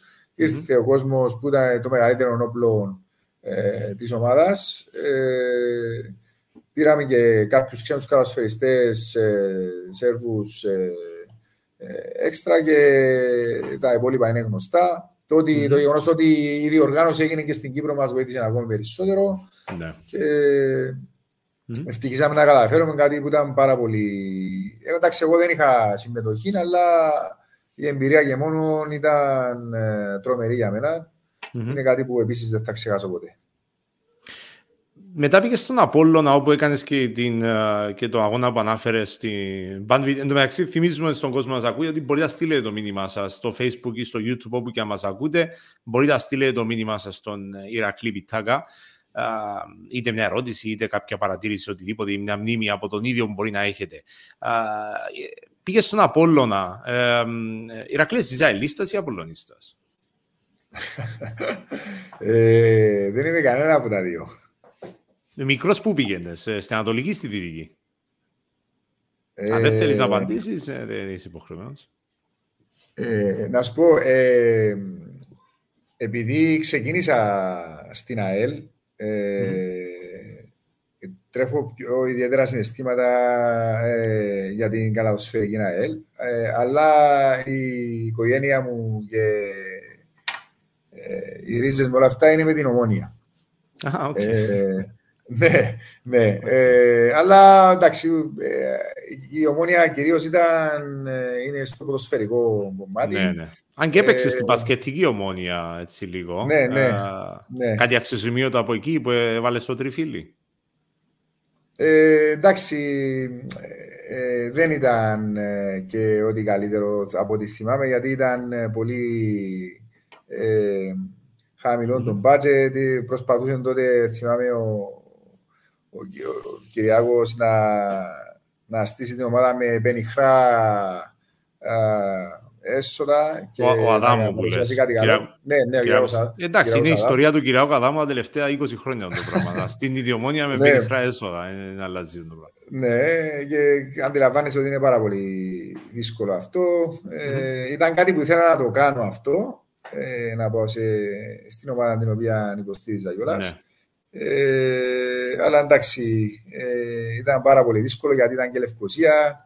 Ε, mm. Και θυμάμαι στη, μέσα, στη, μέσα της σεζόν είχα επιστρέψει στον Απόλλωνα. Ο μεγαλύτερος ομονιάτης της οικογένειας σου ποιος είναι ο πατέρας σου; Μητέρα. Ε, ναι, ο πατέρας. Ο πατέρας, ο οποίος όταν έβαλε στη φανέλα του Αποέλ τι σου είπε; Ε, εντάξει, ε, δεν ήταν μόνο ο πατέρας μου, αλλά και τα ξαδέρφια μου όλα. Είναι όλη μου η οικογένεια ε, mm. από αυτήν τη μεριά. Ε, δεν μου μιλούσε για κανένα μήνα. εντάξει, ήταν πάρα πολύ απαγοητευμένη. Ε, αλλά εντάξει, μετά το κατάλαβαν ότι είναι η δουλειά μου και ναι. ε, το δέχτηκαν. Ε, έτσι είναι. Πήρες και τίτλους με το ε, ΑΠΟΕΛ, είχε και ευρωπαϊκές πορείες. Πριν που μιλούσαμε έτσι λίγο για την, για την ιστορία σου, μου μιλούσες με πάρα πολύ ενθουσιασμό για την πορεία σου στον ΑΠΟΕΛ. Ναι. Τι θυμάσαι από εκείνη την ομάδα, με Στυλιανίδη προπονητή, πήρε το πρωτάθλημα το 2010. Ε, τι, τι, τι κρατάς από εκείνη την πορεία; Ε, ήταν πάρα πολύ ωραία χρονιά. Ε, θυμάμαι, ήταν, μόλις είχα επιστρέψει στην Κύπρο μετά από τέσσερα χρόνια που ήμουν στην Ελλάδα και θυμάμαι ήμουνα στην Εθνική το καλοκαίρι, με είχε δει ο Στυλιανίδης και με κάλεσε να πάω στο ΑΠΟΕΛ. Mm. Ε, Πηγαίνοντας στην πρώην προπόνηση στο ΑΠΟΕΛ, μπαίνω στα αποδητήρια και κοίταζα όλο ξένους. Και άκουγα μια φωνή χαρακτηριστική, ήταν ο, ο Γιώργος ο Αναστασιάδης, ε, μου λέει έλα από εδώ, έλα από εδώ φιλαράκι. Και ήμασταν εγώ και αυτός η μοναδική Κύπρη στην ομάδα για να mm. καταλάβεις. Ε, mm. Δεν θα ξεχάσω τον φροντιστή των Πέντρων τον Ευθυγούλου. Mm-hmm. Ε, κάναμε αρκετά πειράγματα σε όλη τη σεζόν ε, λόγω Μόνιας και Αποέλ. Ε, ε και mm-hmm. πήγαμε, πήγαμε αρκετά καλά με τον Κωστό Στυλιανίδη. Ήμασταν, περάσαμε δύο μήλους ε, ε, που ήταν σπουδαίων επίτευγμα. Παίξαμε σε σπουδαίες έδρες, Μπενετών Τρεβίζο, θυμάμαι, ναι, ναι. Σαλόν, τη Γαλλική. Που τούτσινος τι είχατε παίξει; Που, ναι, ε, τρομερά Ήμουν και το παιχνίδι. Είχα πάει στο Ποντγκόριτσα, θυμάμαι και το παιχνίδι. Ε, ναι, ε, τρομεροί αγώνες ε, και ε, ήταν κρίμα τότε θυμάμαι που δεν τελείωσε τη σεζόν ο κόζος Τηλιανίδης. Ήταν κάποιες, κάποιοι τραυματισμοί, δεν είχαμε άσον και είχε πληρώσει την ύφη που λέμε για κάποια ναι. τυχαία αποτελέσματα και μετά ήρθε ο Κόζος Χριστόπουλος ε, και ήρθαν και ένα-δύο καινούργιοι καλωσοριστέ, mm. θυμάμαι, Αμερικάνοι και στο τέλος πανηγύρισαν και το πράφια μέσα στο κήτιο απέναντι στην ΑΕΛ. Ναι. Ε, ήταν πάρα πολύ καλή χρονιά αυτή, με κόσμο στο γήπεδο, ε, με ευρωπαϊκά ταξίδια, με... Ε, μπορώ να σου πω, ήταν μια από τις καλύτερες σεζόν σε θέματα οργα... οργάνωσης και γενικά επίπεδου που έχω παίξει. Ε, πήγες μετά πίσω στην αναγέννηση στη δεύτερη κατηγορία. Πώς ακριβώς αποφάσισες να πάεις ε, παίζοντας τον Αποέλ, στη Ομόνια, γενικά στην πρώτη κατηγορία, στη δεύτερη κατηγορία; Ε, ποιο είναι το story πίσω από αυτή την αποφασή σου; Εντάξει, ήταν μια μεγάλη απόφαση αυτή, γιατί έπρεπε να, να, να πείσω τον εαυτό μου ότι ε, πρέπει να παίζω κατηγορία για να μπορώ να, να παίζω ουσιαστικά αν και ήξερα ότι μπορούσα να σταθώ ε, στην πρώτη κατηγορία, ε, σε ένα ρόστερ, απλά ε, με ενοχλούσε πάρα πολύ ότι όταν αντιλαμβάνεσαι όταν υπάρχουν 8 και 10 ξένοι σε μια ομάδα, κάποιος τους φέρνει ένας agent, ο προπονητής που μιλάει με τον agent ε, πρέπει να βάλει ε, μέσα τον καλαθοσφαιριστή. Ήταν έτσι, κάπως έτσι λειτουργούσε το σύστημα τότε και ναι. ποιος θα βάλει έναν Κύπριο τότε να παίξει. Ε, είναι η νοοτροπία που σου έλεγα και πριν όλων των Κυπρίων που θέλουν να πάρουν πρωτάθλημα ε, από την πρώτη στιγμή, η πίεση και εγώ τους καταλαβαίνω Γιωράς, ε, διότι όλοι θέλουν το αποτέλεσμα. Ε, δεν μπορούν να ρισκάρουν να βάλουν έναν Κύπριο μέσα, πρέπει να βάλουν τους ξένους. Ε, ναι, και έτσι ναι. μια, μια και... νο, νοοτροπία λαθασμένη που δυστυχώς. Ναι, ε, πήγα στην ε, δεύτερη κατηγορία και εκεί ήταν ε, ένα σημείο σταθμούς για μένα γιατί ήταν εκεί που εξάσκησα και το επάγγελμα του. Μου έδωσε το, το χρόνο και το χώρο να σκεφτώ ότι μπορώ παράλληλα να εξασκήσω και το κομμάτι της προπονητικής σε αυτό που σπούδασα. Ε, ναι. και ήταν ένα εμπόδιο σε εισαγωγικά που το ότι δεν μπορούσα να παίξω στην πρώτη κατηγορία λόγω της ξενομανίας που υπήρχε, που μου έφερε σε καλό θεωρώ. Ε, γιατί παράλληλα με την καλαδοσφαιρική μου καριέρα εξάσκησα και το προπονητικό κομμάτι και μου έδωσε πολλές εμπειρίες. Ε, πήραμε πρωταθλήματα και κύπελα με την αναγέννηση για μας στην δεύτερη κατηγορία και με το αποκορύφωμα που σου έχω πει και πριν να ανεβάσουμε την ομάδα ξανά στην πρώτη κατηγορία που ήταν και η απόλυτη συγκυρία για μένα να ξαναεπιστρέψω πίσω στην πρώτη κατηγορία. Ναι. Και μου είχε δώσει μεγάλη ε, αυτοεπίθεση mm-hmm. αυτό το πράγμα. Ε, γιατί πραγματικά στην πρώτη κατηγορία τα τελευταία χρόνια όταν δεν αγωνιζόμουν και τόσο πολύ, όταν δεν αγωνίζεσαι Ε, στο παρκέ δεν έχεις και αυτοπεποίθηση ό,τι και να κάνεις την προπόνηση, άμα δεν παίρνεις λεπτά συμμετοχής. Ε, Μπαίνεις ναι. μέσα, νιώθεις ότι αν κάνω λάθος θα βγω έξω. Αυτά τα. Μπορεί να είσαι 25 χρόνια, νιώθεις 15 εκείνη τη στιγμη mm-hmm. Ε, και θυμάμαι όταν ε, με την αναγέννηση, όταν τα πρώτα τρία-τέσσερα παιχνίδια όταν είχα παίξει, ένιωθα τρομερή αυτοπεποίθηση και είχα, mm. είχα πάρα πολύ καλή απόδοση. Ε, με αποτέλεσμα να, να επέρχεται πρόταση από τον Απόλλωνα στα μέσα της σεζόν. Ναι. Ε, που τότε ήταν πέντε ξένοι, ε, mm-hmm. θυμάμαι, και πήρα την απόφαση να, να το δοκιμάσω ξανά. Ε, πήγα στον Απόλλωνα και μετά η ιστορία mm-hmm. ε, συνεχίστηκε. Ε, δούλευα πάρα πολύ σκληρά τα καλοκαίρια και κρατήθηκα σε έναν επίπεδο ανταγωνιστικό. Ε, θυμάμαι στο Απόλλωνα είχα κάνει και την καλύτερη μου παραγωγικά χρονιά ε, το 17, αν δεν κάνω λάθος. Είχα 16-17, ναι, είχα, που είχα διψήφιο ε, αριθμό πόντο, θυμάμαι. Mm-hmm. Ε, και εκείνο το καλοκαίρι ήταν που πήγα και με την εθνική του Σάμπκε όταν πήραμε και το, και το χρυσό. Είναι μια χρονιά ακόμη για μένα που δεν θα ξεχάσω ο σταθμός. Έχω ερώτηση για το Σαν Μαρίνο το 2017. Ε, είχα τη μεγάλη τύχη να ήμουν, να ήμουν σε εκείνους αγώνες. Είδα όλα τα παιχνίδια σας από κοντά. Ε, ε, είναι αλήθεια ότι πριν το τελευταίο παιχνίδι, νομίζω με την Ανδώρα, όπου τελικά φάνηκε, νομίζαμε ότι πήραμε το χρυσό, τελικά έπρεπε να κερδίσουμε την Ανδώρα.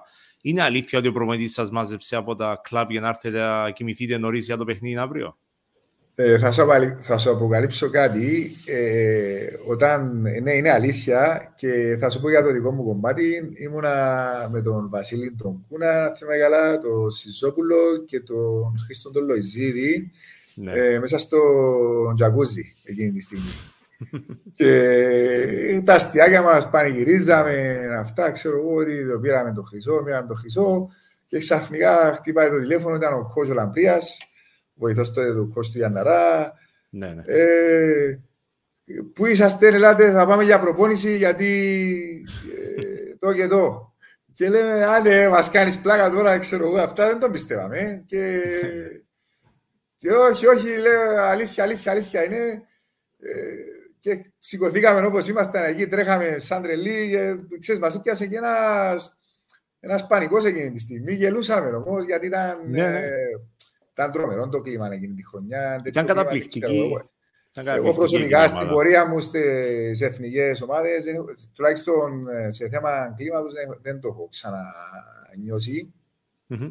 Ήταν τρομερό και, και πιστεύω ήταν ένας από τους πιο σημαντικούς παράγοντες που πήραμε για το χρυσό. Γιατί μπορώ να σου πω ότι δεν είμαστε, ναι. ποιοτικά δεν είμαστε και η καλύτερη ομάδα. Ήταν ένα Μοντενέγρο ε, εκεί πέρα πάρα πολύ δυνατό.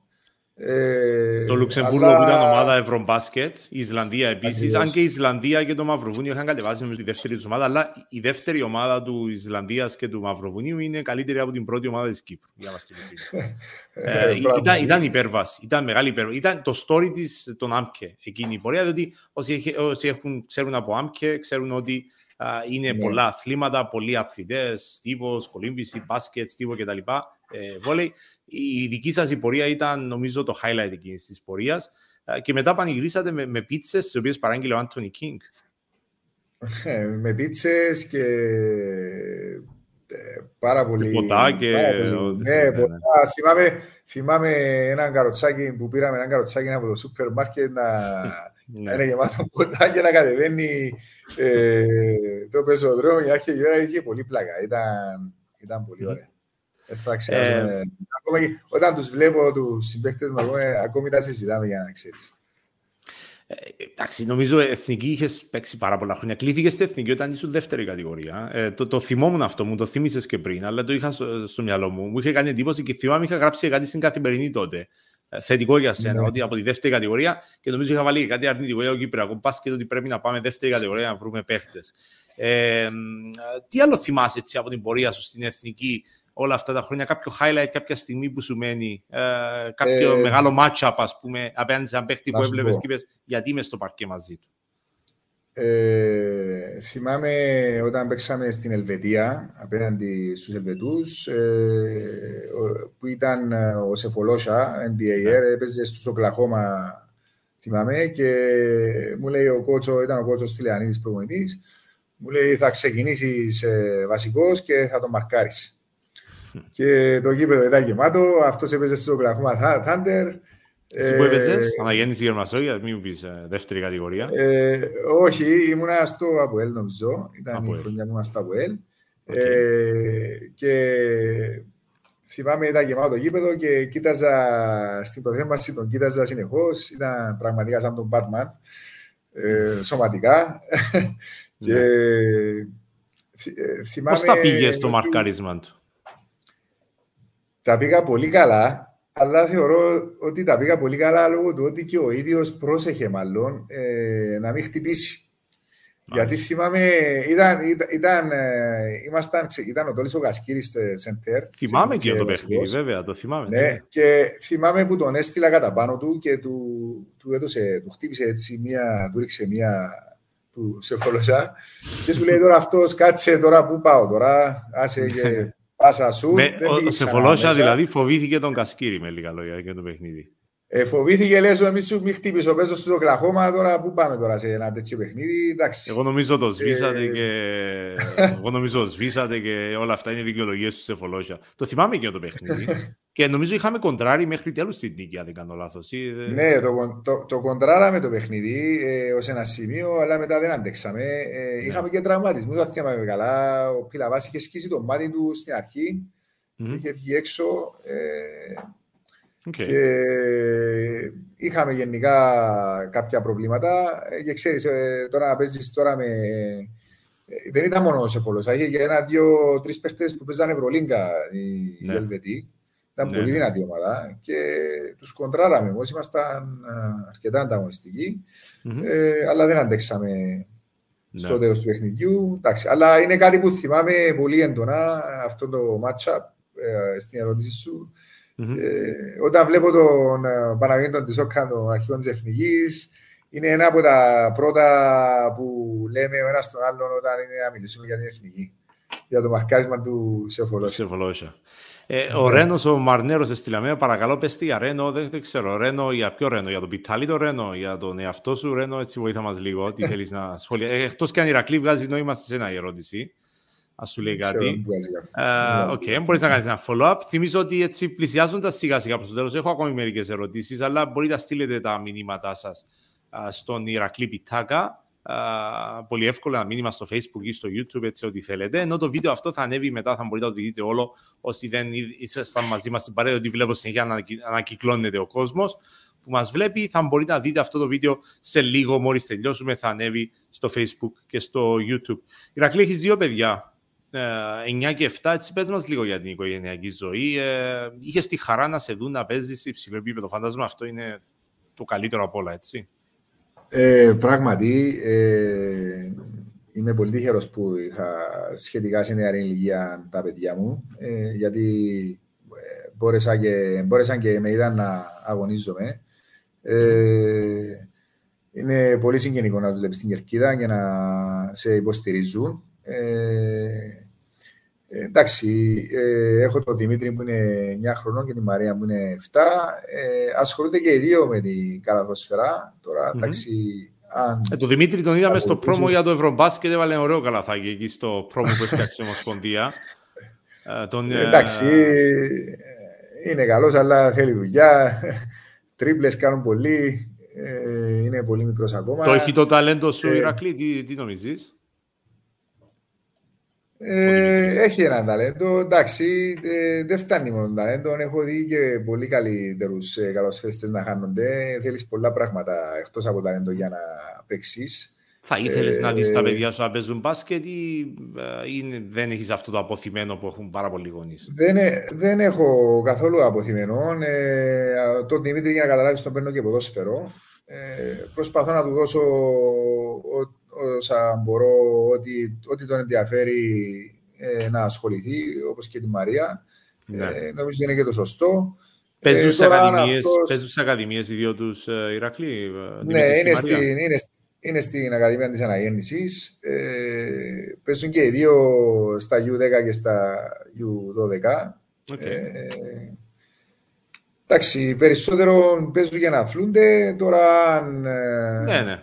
Αν, αν κάτι ε, τύχει και μπορούν να παίξει, βεβαίως θα τους βοηθήσω. Ε, αλλά είναι και πολύ δύσκολο ε, να είσαι ο πατέρας τους και να είσαι και προπονητής. Ε, ναι, είναι ναι. πάρα πολύ δύσκολο. Ε, και γι' αυτό κάνω, το αποφεύγω αυτό να μην είμαι προπονητής τους. Ε, γιατί δεν θέλω ούτε πρώτα απ' όλα να δικήσω τους ίδιους και ναι. ύστερα τους υπόλοιπους.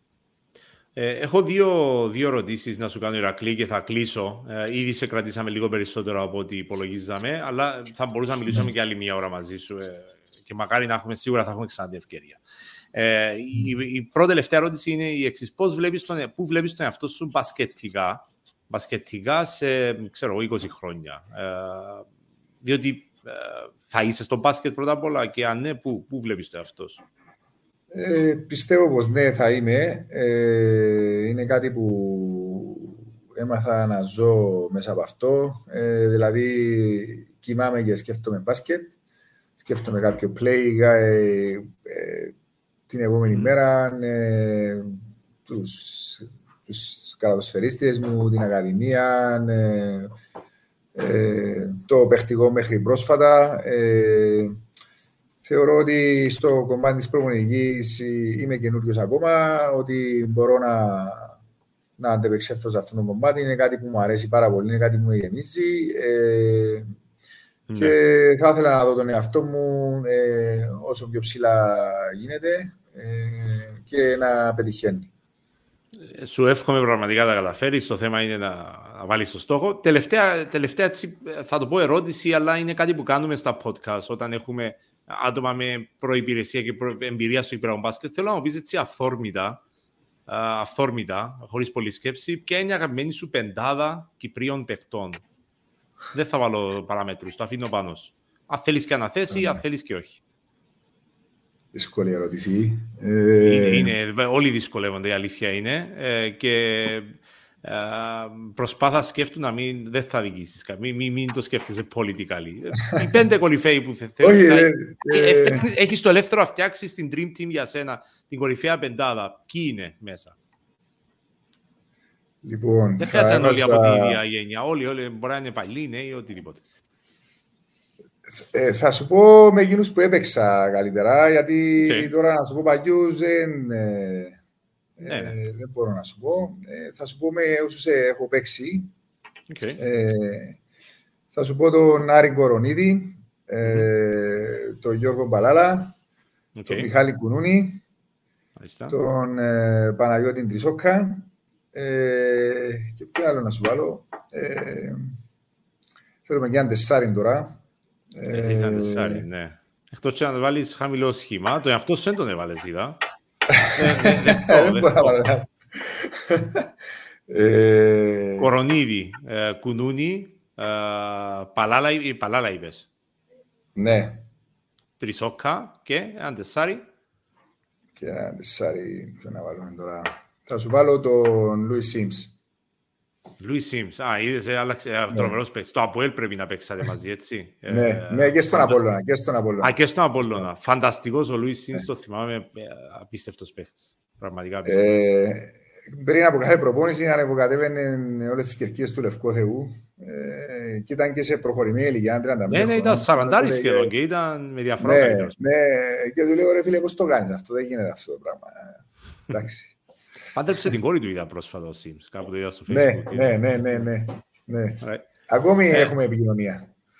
Ε, είναι, είναι, είναι τρομερός. Ε, φοβερή πεντάδα που διάλεξε. Μου άρεσε η πεντάδα. Ε, και μακάρι να μπορούσαμε έτσι. Αυτά είναι τα ωραία να, να σκεφτόμαστε τι, το what if. Ε, λοιπόν, Ηρακλή Πιτάκα, ναι. σε ευχαριστώ πάρα πολύ για τον χρόνο σου σήμερα. Ε, νομίζω ότι ήταν μια. Ε, τουλάχιστον εγώ το απόλαυσα τη συνέντευξη, διότι έχεις πάρα πολλά να πεις και επίτηδε σε ρώτησα τα επόμενα 20 χρόνια, διότι νιώθω ότι έχεις ακόμα πάρα πολλά να προσφέρεις στο Κυπριακό μπάσκετ. Έτσι, ένα καταληκτικό σχόλιο από σένα πριν σε αφήσουμε. Ε, Ρόδε, ευχαριστώ για την πρόσκληση σου. Ε, αυτό που θα ήθελα να πω είναι ε, να καλέσω όλον τον κόσμο να φέρει τα παιδιά του σε, όλε, σε όλες τις ακαδημίες όπου βρίσκεται να ασχοληθεί με το άθλημα. Ε, αξίζει πραγματικά. Ε, υπάρχουν πάρα πολύ καλές ακαδημίες ε, τα τελευταία χρόνια που κάνουν πολύ καλό έργο. Ε, να ενισχύσουν ε, όλοι οι σχετικοί ε, τις εθνικές μας ομάδες που θα αγωνιστούν τώρα το καλοκαίρι και τέλος να δούμε ε, εκπληκτικούς τελικούς ε, τώρα στο ΑΕΚ Κεραυνός και να δούμε Game 5, θέλω πάρα πολύ να δούμε Game 5. Ε, μου άρεσε πάρα πολύ, πήγα είδα από κοντά το Κεραυνός ε, από ΕΛ ε, προχθές, ήταν σαν Game 5 πραγματικά, πάρα πολύ ωραίο παιχνίδι. Ναι. Και ε, τώρα που το βλέπω απ' έξω, νιώθω ακόμη πιο ωραία. Το απολαμβάνω ακόμη περισσότερο και θα ήθελα πάρα πολύ να δω έτσι ωραίους τελικούς. 13 Μαΐου βλέπω είναι το πρώτο παιχνίδι, Παρασκευή, ΑΕΚ Στρόβο, Κεραυνό στο Κίτιο, η ώρα 7.30. Παρασκευή 13 Μαΐου, έτσι όσοι ε, μας ακούτε και νομίζω είναι, ε, θα ανακοινωθεί, αν δεν ανακοινώθηκε ήδη. Λοιπόν, Ηρακλή Πιτάκα, σε ευχαριστούμε πάρα πολύ και πάλι για τον χρόνο σου και κάθε καλό σου ευχόμαστε για την συνέχεια. Και εγώ σε ευχαριστώ, να είσαι καλά.